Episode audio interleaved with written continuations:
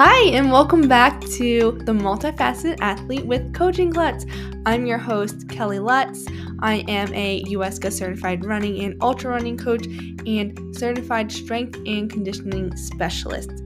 I am so excited to have you here today. We'll be talking all about running, aspects of running, strength training, and anything else that makes us humans who do sports. So let's dive right into this episode. I hope you love it.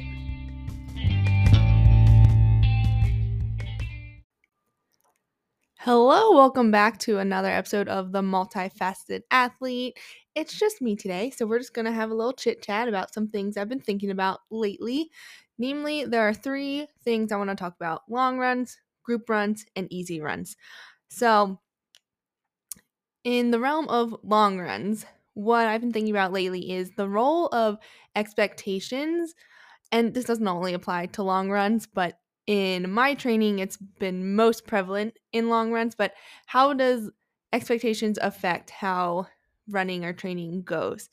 And also with long runs, I want to talk about some tips to make them better because they can be a slog. um, so first, talking about expectations, I realized this in the past couple weeks. So if you listen to some of my older episodes from July August timeframe where I'm talking about how I was feeling about 50 mile training. Um, I was not feeling great, and I was just kind of like not quite dreading the long runs, but I wasn't excited about them for probably a multitude of reasons. But I think one of the biggest reasons was my expectations did not match what actually happened on the runs. And what I mean by that is for some reason, I didn't go into my long runs expecting that they would take as long as they did. And taking as long as they did includes both drive time to and from the trail and time to run, mostly time to run. But um, I just remember thinking, this shouldn't take as long as it's taking. Like, why is it taking me longer? And it's kind of similar to if you've ever run a race and it, the course is longer than the race distance this is more um i don't know about prevalent but it's more upsetting in longer races like ultras. So like my first 50k was actually 33 miles and so expecting my run to be 31 miles when my watch hit 31 i was very sad and upset because at this point I couldn't see the finish line. So I knew this mm-hmm. race is not 31 miles, but I didn't know how much farther I had to go. So the mismatch there caused some feelings of frustration and especially that close to the end of the race it was kind of like I'm so ready to be done. So anyway, back to present day with my long runs, I realized that I had been expecting them to take less time than they did. And then, as you know, I saw that time get closer on my watch, and obviously, I'm not as far as I want to be. Or, like, if I'm doing a loop, I still have X number of miles to go. Then that just kind of started a negative spiral in my head. Like, why am I slower now? Why is this taking so long? This shouldn't be taking so long oh my god it's going to take this many hours instead of this many hours that kind of thing um and luckily i always take extra fuel so fueling was never an issue and like there wasn't a super big mismatch between my expectations and the time it actually took but there was enough of a mismatch that it i would just let the negative mentality overtake me during the long run and then having that as the most recent experience of a long run, going to the next week's long run, I'd be like, oh, last week's long run was, it sucks so much. So this week I'm not looking forward to it because it's going to suck again. And I have no idea, to be honest with you, what switched. But I think after my race in um, Steamboat, the 17 miler, and going into my birthday weekend, I just kind of was like, okay, we're going to be doing a long run. Um, it's going to, we're going to be out there for this many hours, roughly. Um, And once I accepted that I was going to be out on trail for that long, it became a lot easier to not dread the run and to get it done because I was like, I'm already I'm already planning to be out here this long. So like it's going to take as long as it takes. We're just going to do the thing. We're going to cover the miles, we're going to get the vert, and that's going to be that. And most noticeably was last weekend's long run. So I did my longest training run of this cycle, which ended up being 23 miles. And I knew I that it was going to take, you know, it ended up taking, I think, almost six hours, which was a little, well, I guess I was planning to run anywhere from 23 to 30 miles. So I gave myself some flexibility, which was a good thing going into this run. Um, so that's another way to deal with expectations and the mismatch of what actually happens is being a little flexible so that you do have an out if you need it. Um, and I don't like calling it an out because like running 23 miles is still a lot, even if maybe I wanted to go 28, for example. Um, but just having that option and like kind of like plan ABC. Okay, anyway, back to the long run. So I was planning to go anywhere from 23 to 30 because we were running loops and four loops was 23 miles. So that's where the minimum distance came from. Um, in my mind, I really wanted to do a marathon distance, so 26.2. But with any of these, I was like, okay, I'm probably going to be out running somewhere from six to seven and a half hours. So going into the run, I already knew I was like, I'm going to be out here regardless of how many miles I go. And that's just going to be what it is. And for some reason, the week leading up to that run, even though it's the longest I've run since 2021, um, and the longest I've run in this cycle, obviously, and it's kind of a big jump from my last longest run, which was the 17 mile race. I wasn't like the week leading up to it, I wasn't really anxious about it. I wasn't nervous. I wasn't dreading it. I was just like, this is what I'm doing this weekend. It's just a thing that I'm doing. um, and then this leads into some tips of making long runs better. Part of what helped me with this long run is I wasn't doing it alone. So, two of my athletes joined me because they are also training for 50Ks, um, technically 150K and 155K, but similar distances. So they also had long runs. And so, my first tip if you can run with people on long runs, it makes it so much better. The tough part about finding people to run with on long runs is finding people who run similar pace to you or are willing to speed up, slow down, whatever adjustments need to be made to achieve your pace. Um, which also goes along with expectations. So just like being clear when you're communicating with people, like I'm planning to run this many miles around this pace or for this amount of time. Is that cool with you? Do you want to join me? Um, and like people don't have to join you for the full distance, or you can join someone for part of their long run. So part of the reason why I wanted to do loops was that if my two athletes, their runs were supposed to be a little shorter than mine, so I wanted them to have the option to stop before 23 miles. Um, if they were feeling good, they were going to go up to 23, and that's what ended up happening. So we were together the full four loops, but I wanted them to have the option to stop at less loops um, so that they could really follow how they were feeling and not push themselves too far. So choosing a loop course can be really nice for that reason because then you can invite people who don't have to run as far as you if you're running really far or vice versa you don't have to run as far as someone else but you can still get time with someone else on a long run um, without matching up your distances perfectly and if you run separate paces that can be helpful because you can run together for like a couple loops and then you can split up for a couple loops so you can run your the pace you want while you're alone and then you come together and you settle on a pace that works for both of you that kind of thing so then another reason why we wanted to do loops is so that we didn't have to carry all of our hydration and fuel. And we could have a lot of different options in the car for an aid station. So, this hands down made this run so great, honestly. So, if you can find loops and use your car as an aid station, I highly recommend it. I don't recommend this for every long run because, oh, I guess it depends on your race. If you have a longer distance between aid stations in your race than the loop system you've set up, I wouldn't always do a loop system. So for my race, my longest um, time between aid stations is from the start to the first aid station is almost 14 miles.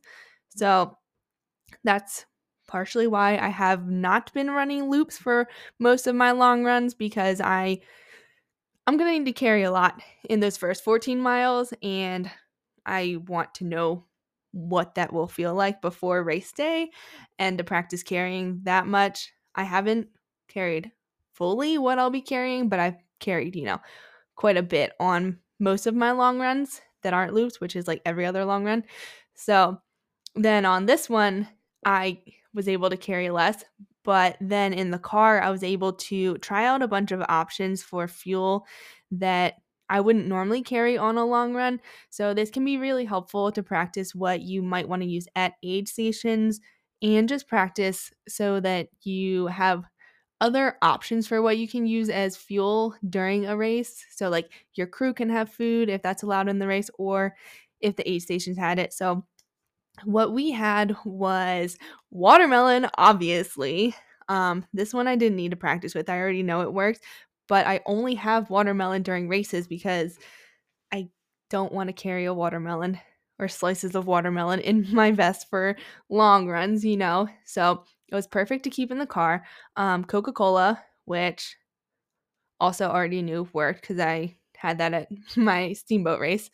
Um, Pop Tarts, goldfish, Cheez Its, uh, nuts, dried mango. Uh, what else do we have? Pickles. Um, and then all of like my normal fuel that I use. So the Spring Energy, Precision Nutrition gels, and then I had Maurten gels too.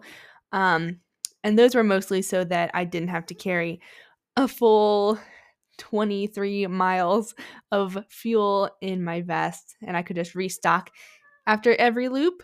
Um, but it was great to be able to one have all those options because for those of you who have run long runs, which I'm sure is a lot of you, sometimes you don't know what you're going to be craving until you're craving it.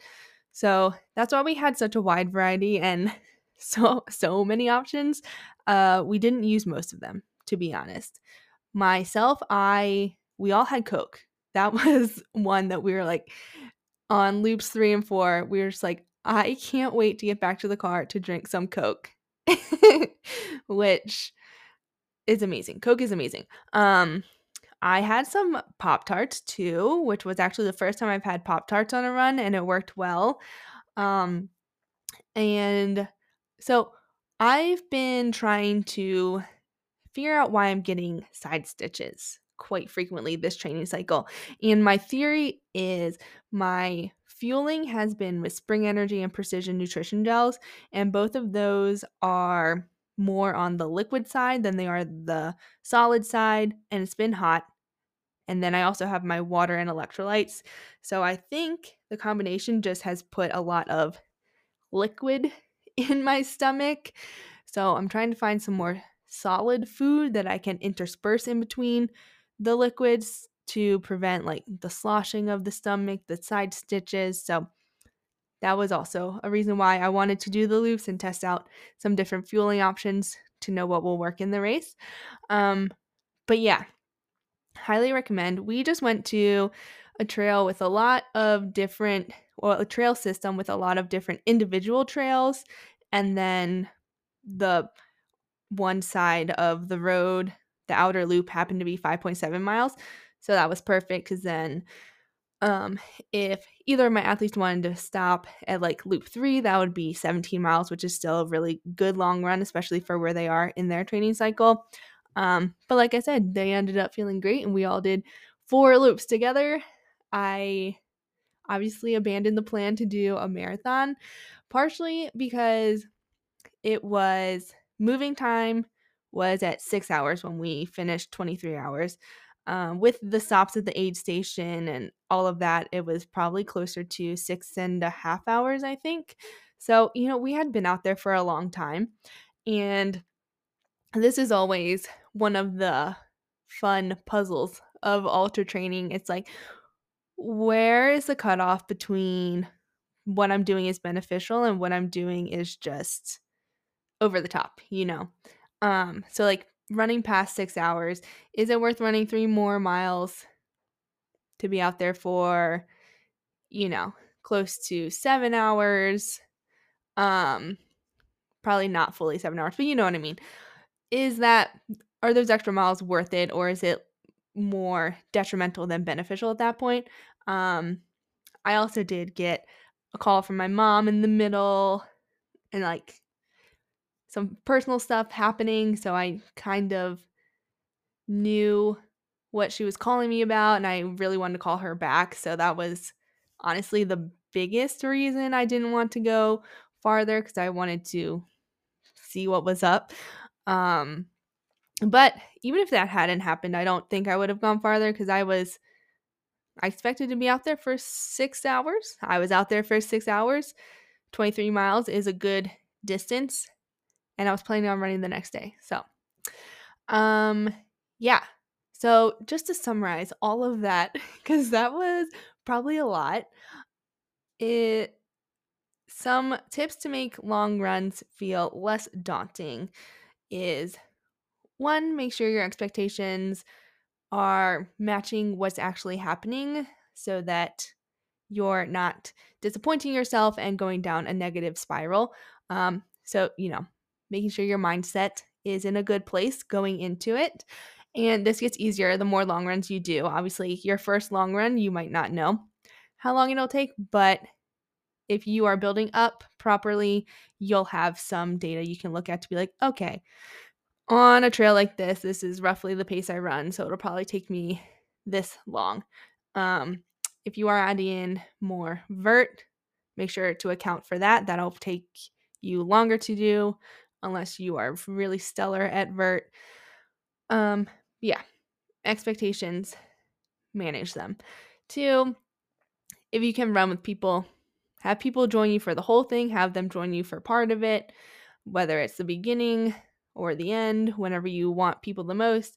Um, try out doing a loop course and using your car as an aid station. And don't always do that because you might need to practice carrying more or like using a bigger vest, but every now and then, this is a great way to make your long runs not only more fun, but less dreadful. Um, and I'm not saying that long runs are dreadful, but you know what I mean. Okay, so next I wanted to talk about group runs, specifically group or social runs, and how to fit them in with your training because it can be challenging to do so. So, the most important piece of this, if you want to be or if you want to go to group runs or run with friends occasionally during your training, the biggest thing is you need to be honest with yourself. So, if you have a group run that you like, you need to be making sure that the pace you end up running or the effort you end up running with that group matches what you should be doing on that day in your training. And I would say this matters most if you are training for a specific goal and you have more of a I don't know, structure is the right word or inflexible, but I guess a more rigid training plan. So, for example, I went to a group run last week and it was not easy for me. Like, it didn't feel easy. I felt more wrecked afterwards than I would had I run alone. So, something like that, I wouldn't add into my weekly plan on an easy day because that wasn't an easy run for me.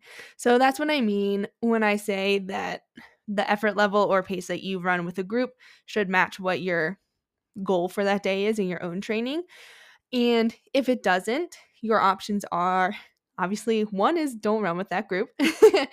um, but if you like this group, I'm sure that's not the option you want. The other one is to rework your weekly plan so that whatever usually happens at that group run is the goal of your run for that day. So if the run is a little harder than your easy run, you might want that group run to replace a workout day. If you are training for a specific goal and you have speed workouts in your plan, and this group run it lands somewhere between your workout effort and an easy run, I might recommend you don't go to that group because you still want to be able to do your speed workouts and then you want most of the rest of your runs to be easy. So it can be hard to have runs that land somewhere in the middle consistently. Um and this also depends on obviously like the specifics of your life, your training plan, like how many days a week are you running? If you're running more days a week, you have more leeway. If you're running like say you're running 4 days a week, one is a speed workout and then one is the group run that's not easy anymore and then you have a long run and then your remaining one's an easy run, that might be somewhere where I'd say nix the group run while you're in your dedicated training phase.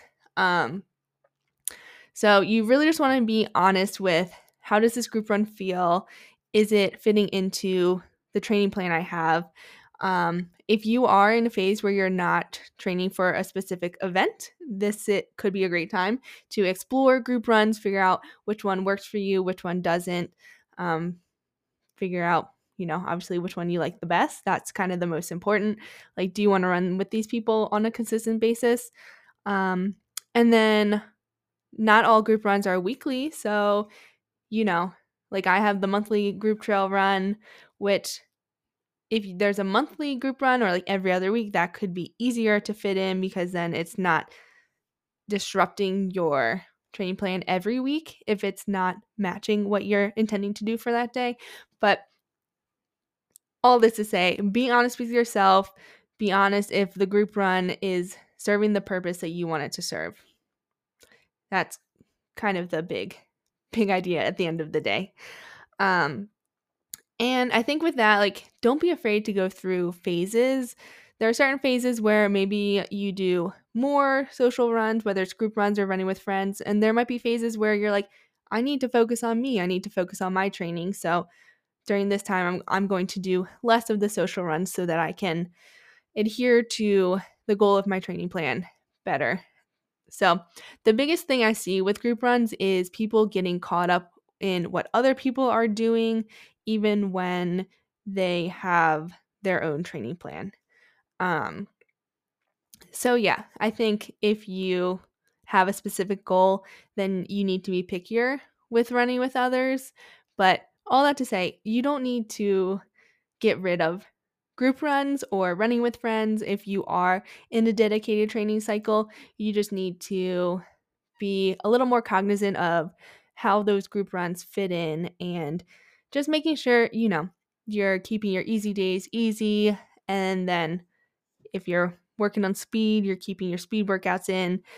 And if at the end of the day, you can't figure out how to work in group runs with your training plan, then sit down and look at your priorities. What is your priority? Do you want to work towards the goal you set with the training plan you had? Or do you um, value being able to run with a group run or run with friends over your training plan? And if you're working with a coach, talk to them, you know? training plans aren't set in stone. There's lots of ways to get to an end result, and they can really help you troubleshoot if this is something that you are dealing with and finding a solution that is a good compromise for both of your goals, whether it's the training plan and running with others. But yeah, there are so many group runs out there, and I don't think I've ever discussed it on the podcast. So I wanted to just bring that up in case anyone is dealing with that or will be in the future. So then the last thing I wanted to talk about, it, this will probably be quite quick, is around easy runs and specifically shame around easy runs and the pace that you run easy runs. So I feel like a lot of us are caught up in what our pace is on easy runs and expecting that one, it's going to be the same pace every single time we go out for an easy run. And two, that as we progress in our training, our easy run pace is going to get faster, which I'm not saying that doesn't happen, but easy runs are not a singular pace. They are a range of paces. Easy is an effort, it's not a specific target. So, on any given day, easy is going to feel different.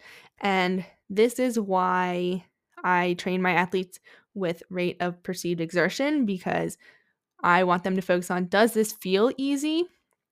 Not am I hitting this certain pace that in my mind I think is my easy pace because your how a run feels is going to be affected by your sleep, your nutrition, your stress outside of training, your training fatigue accumulation, the weather, the environment you're in, your mood, so many other things that it is a fool's errand to just chase one specific pace on easy runs. And I feel like a lot of us feel shame if we run our easy runs slower than 10 minute pace. For whatever reason, 10 minutes seems to be the cutoff between fast and slow. So if you're running your easy runs slower than that, you're slow. If you're running your easy runs faster than that, you're fast. And this isn't me saying this. This is something that I have somehow internalized and I've seen um, from other people. Not like people don't explicitly say it, but it's just a vibe that I get. So there there's nothing wrong with running slower than 10 minute pace. And I think one thing that a lot of us don't realize is if you're in a big training block, as the weeks go on, you tend to get more fatigued because your training is accumulating. And even with down weeks where you have less volume, you're still, you know, training a lot. And that can make your easy paces slow down because you are just more tired in general. And that's totally okay. It's totally okay. I've seen it with myself this training cycle. Um, if you follow me on Strava, like I've been putting up the biggest weeks I've put up since like college, I think. Um, in like outside of peak weeks. Although now I'm in the, my peak weeks, but anyway. So it's understandable that I have more fatigue than usual. So then when I go out for an easy run where I'm not trying to push myself, like I might be a little slower than usual.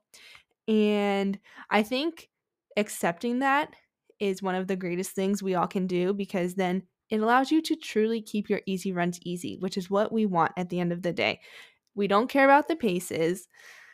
We don't care.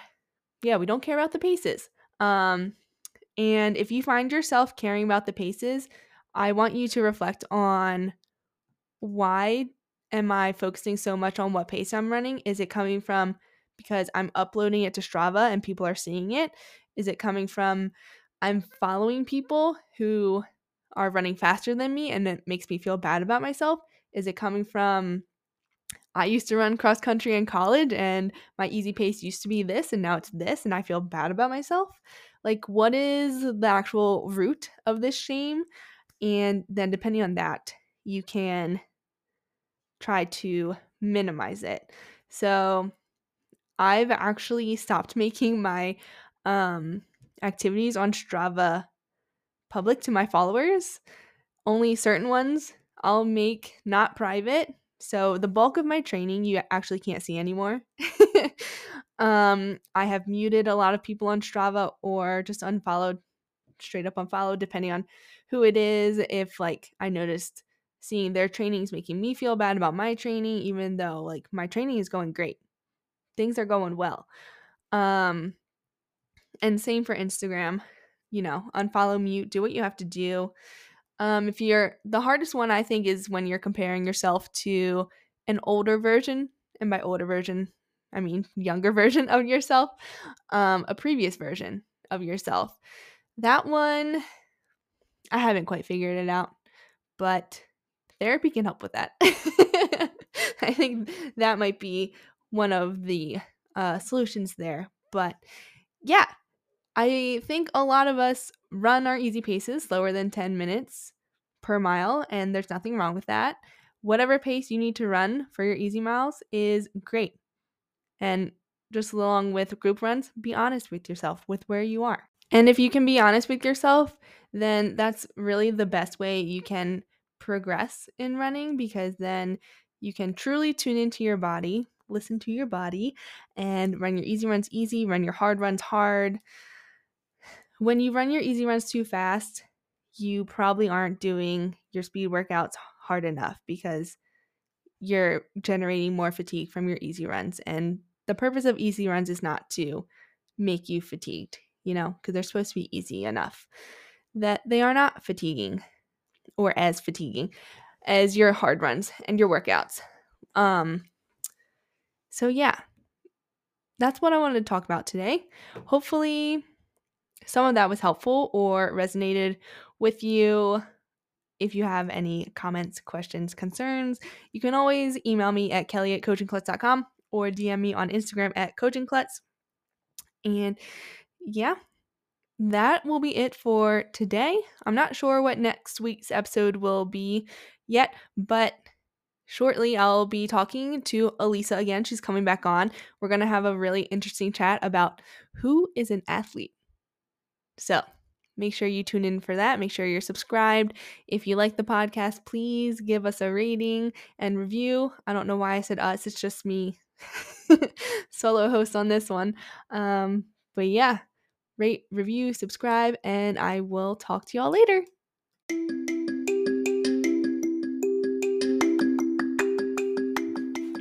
That's a wrap on this week's episode. Thank you so much for listening to this.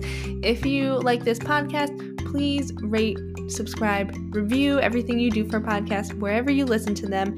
It helps me out immensely and helps other people find this show and just spread my message. And if you haven't already, connect with me on Instagram or TikTok at Coaching Klutz. You can also find me at my website, coachingklutz.com, if you're looking for my coaching services or any of my running programs. And I will talk to y'all next time.